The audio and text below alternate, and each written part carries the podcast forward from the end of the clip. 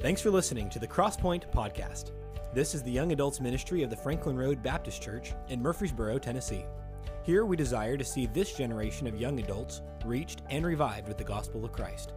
We believe our generation has the opportunity to change the world as we know it.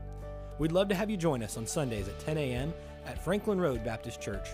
Our prayer is that our podcast will help you grow in your relationship with God. Enjoy the Crosspoint Podcast.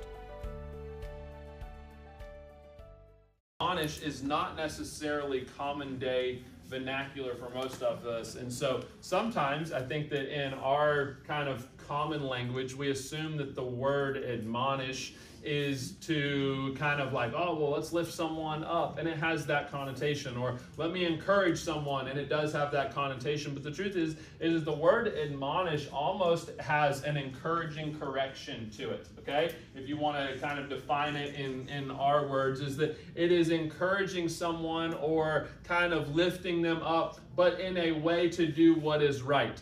I will be honest with you and say that there is no human way possible for us as Christians to stay on the right path 100% of the time, right? We all understand that. If we could stay on the right path 100% of the time, we wouldn't need Jesus Christ, okay? If we were perfect, we wouldn't need a savior. If we didn't have sin, we wouldn't need uh, we wouldn't need the blood of Jesus Christ. But because we are imperfect, that means that there comes a point in our lives to where there needs to be some admonishment, some encouraging correction, some let's you've stepped out of the box, let's get you back into the box. You've kind of strayed from the path, let's get you back on the path. And so Colossians chapter number 3 is where we find the command of admonish one another and it's found in verse number 16. Let's begin reading so that we kind of understand the context in verse number 14.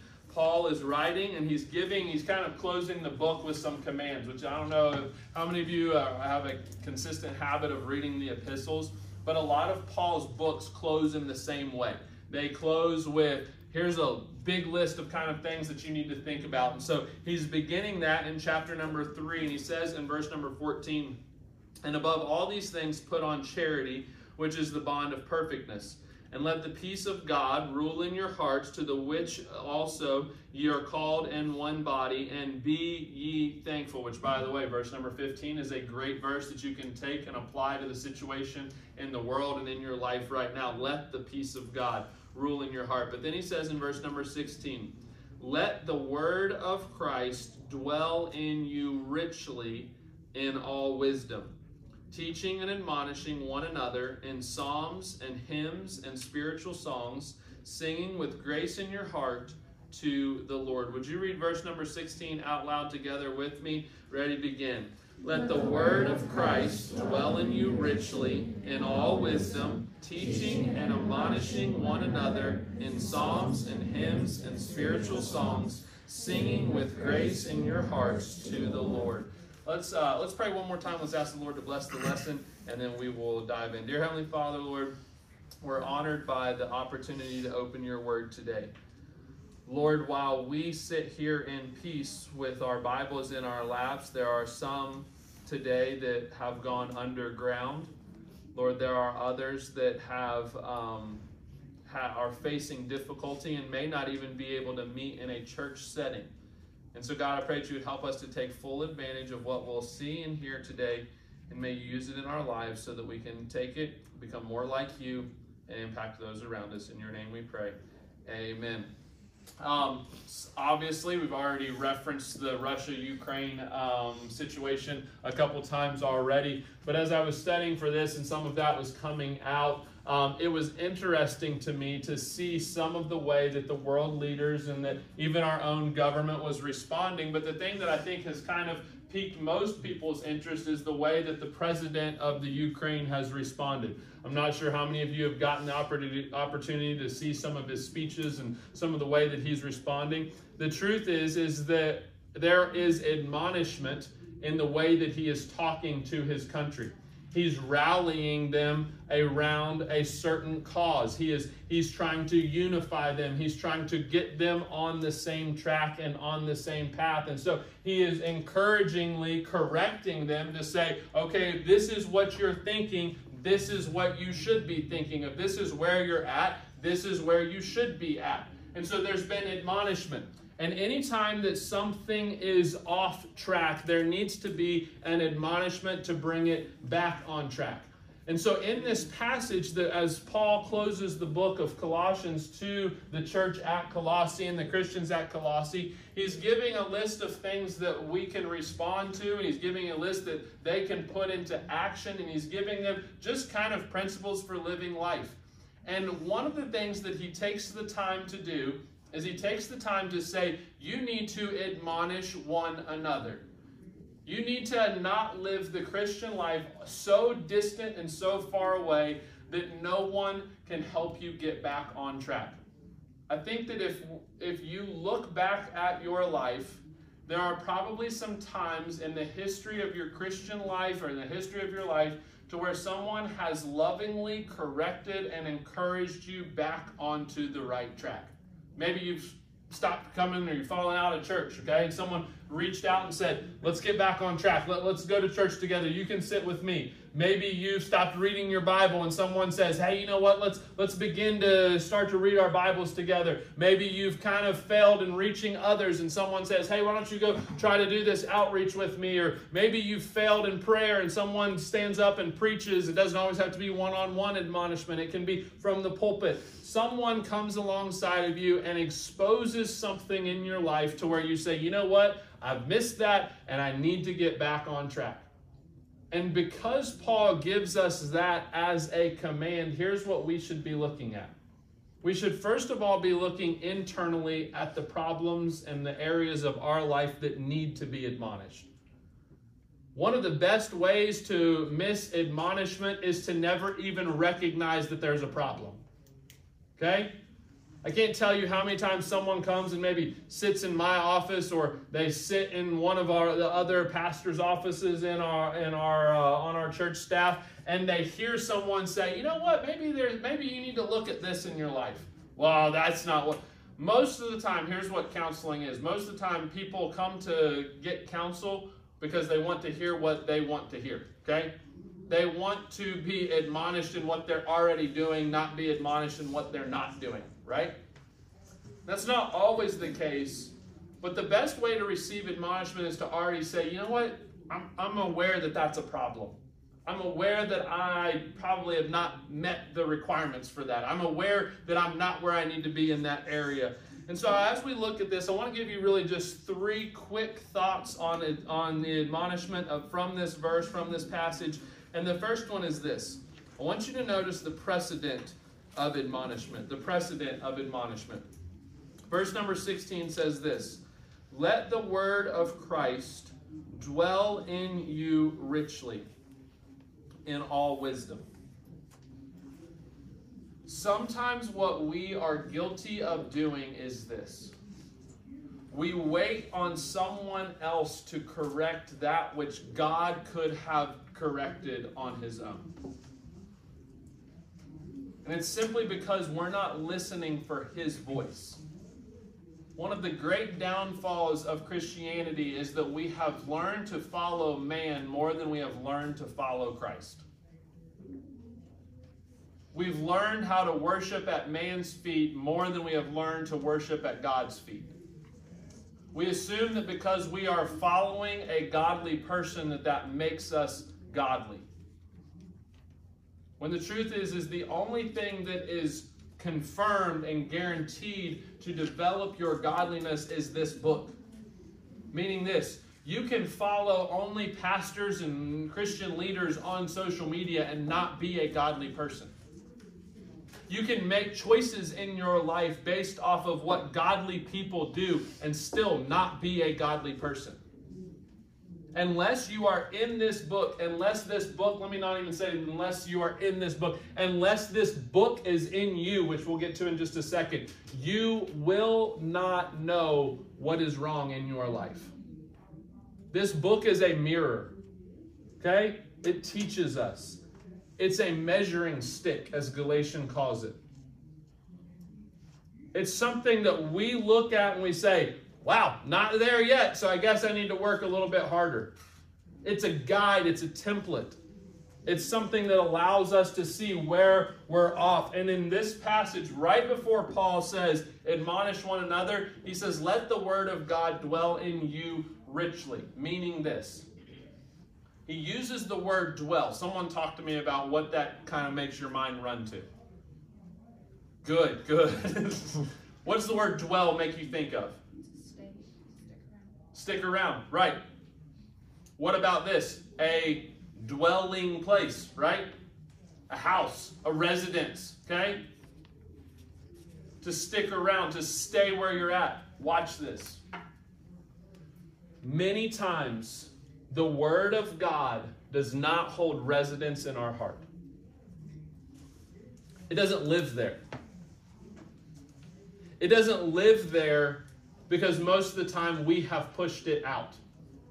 We haven't made a place for it chances are today when you go home, you're going to open up your refrigerator and get something that is yours, okay, that you picked out, or that you open up and if you're married, you're like, oh, look what my wife got me, all right? You're going to go and sit in a seat that you chose. You're going to kick your shoes off.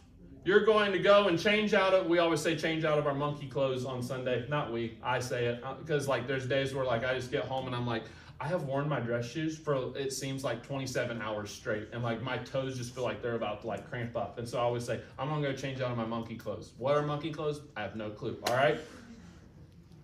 But like you're gonna go home and you're gonna put on shorts and a t-shirt, you're gonna you're gonna relax, you're gonna turn on your TV, you are going to be comfortable. You sleep on the same pillow, you sit in the same chair, you sit in the same seat at supper and at lunch, you have your favorite place to watch TV, you have your favorite PJs, you have your fa- you have all of these things. Why? Because you dwell there. And if the word of God is not comfortable in your heart, it will not have an impact. If it doesn't hold residence in your life, if it is not something that is a part of you, if it is not if it is not constant, if it is not simultaneously living the same way that you are living, then it will not change you. He says, "Let the word of God dwell in you richly." Meaning this, give it its place. Give it give it superiority in your life. Give it priority. Sometimes we go and we seek counsel from others before we seek counsel from God. We go and we want to ask others to pray for something and we haven't even talked to God about it ourselves. So seek to make the Word of God fill at home in your life. But then, secondly, the practice of admonishment.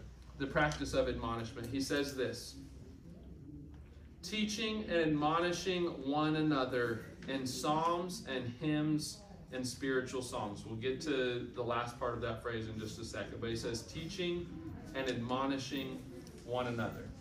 You say, okay, well, I'm not a teacher, so I guess I'm out on this. This book of Colossians was not written just to teachers and spiritual leaders. This may come as a surprise to you, but it doesn't matter where you're at in your Christian life, you have an opportunity to teach someone else. And the way that you live your life is either an admonishment to do right or to do wrong. As someone who has children who are following me now, the way that I respond to situations is important. The way that I respond to stress is important now. Why? Because I have someone that I am teaching and admonishing. And it doesn't matter where you're at. It doesn't matter if you say, well, I, I, I don't, I'm not even really sure on this whole Christian thing. If you are called by the name of Jesus Christ, if you are one of his children, there is someone looking to you. It may be a coworker. It may be a fellow student. It may be a friend. It may be a family member. Someone is looking to you. And your life is either teaching and admonishing them to become more like Christ or less like Christ. It is either pointing them to the Savior or pointing them away from the Savior based off of how you live your life. And then the last thing that I want you to see is this is the praise of admonishment. I don't know that I can completely understand the attachment here in this verse, but I'm going to try to explain it to the best of my ability. I've thought and prayed and meditated on it. And here's what I believe that, that this is looking at. He says, in teaching and admonishing one another. Okay? We all like that because everyone likes to be in charge of someone, all right? Like even people who aren't in charge of anybody is like, oh yeah, like I, I need to tell I need to go admonish someone. Like, do you? Like you probably need to admonish yourself a little bit, all right? But everybody likes the whole command of like, oh yeah, I want to go admonish someone. But I want you to look at how he says that it occurs, okay? Teaching and admonishing one another in psalms and hymns and spiritual songs, singing with grace in your hearts to the Lord. So, do I have to sing my admonishment? I don't think that's what he's saying, okay? I don't think he's saying go write a ballad and tell your friend about what they need to change in their life, okay? Here's what I believe he's saying.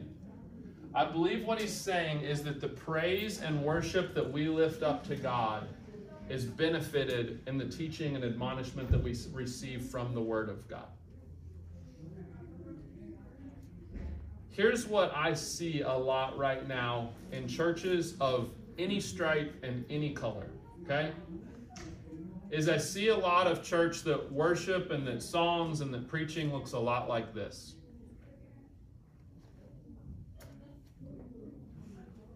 That we're just here to do our time that it doesn't mean anything, that, it, that it's not real. One of the songs that we sing, and I think our choir sings it, or maybe one of the groups sings it or something, is Christ Will Hold Me Fast. This past week, I saw a video of an underground church last week in Ukraine singing quietly as a whisper of Christ will hold me fast. Do you think that that means something to them?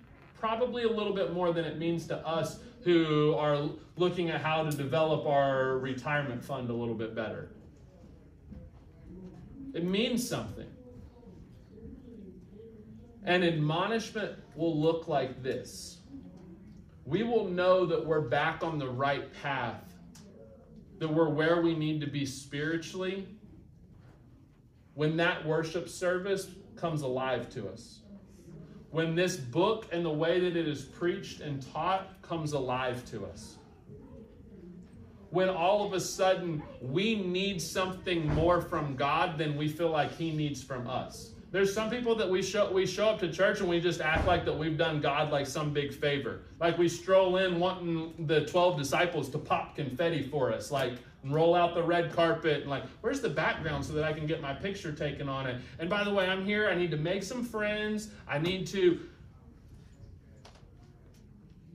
what? I don't have time to go that route. I'm gonna leave it all right?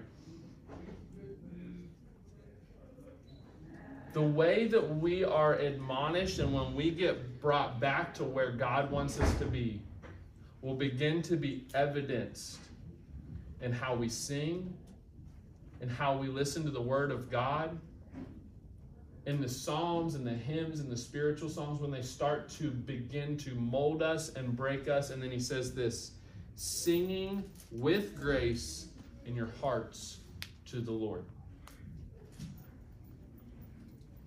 When was the last time that that described what you felt in a, in a worship service? Forget a worship service. When was the last time that that described how you felt when Jordan was up here leading the song? You know what most of us do is, oh, I don't like that song. I can't believe Jordan picked that. I can't believe Karis is in here and plays piano. I can't believe this. I can't believe that. And we complain more about the experience than we do lift up the name of the one that we are worshiping. And so, with every head bowed and every eye closed, let's pray and we'll be done. Thanks for listening.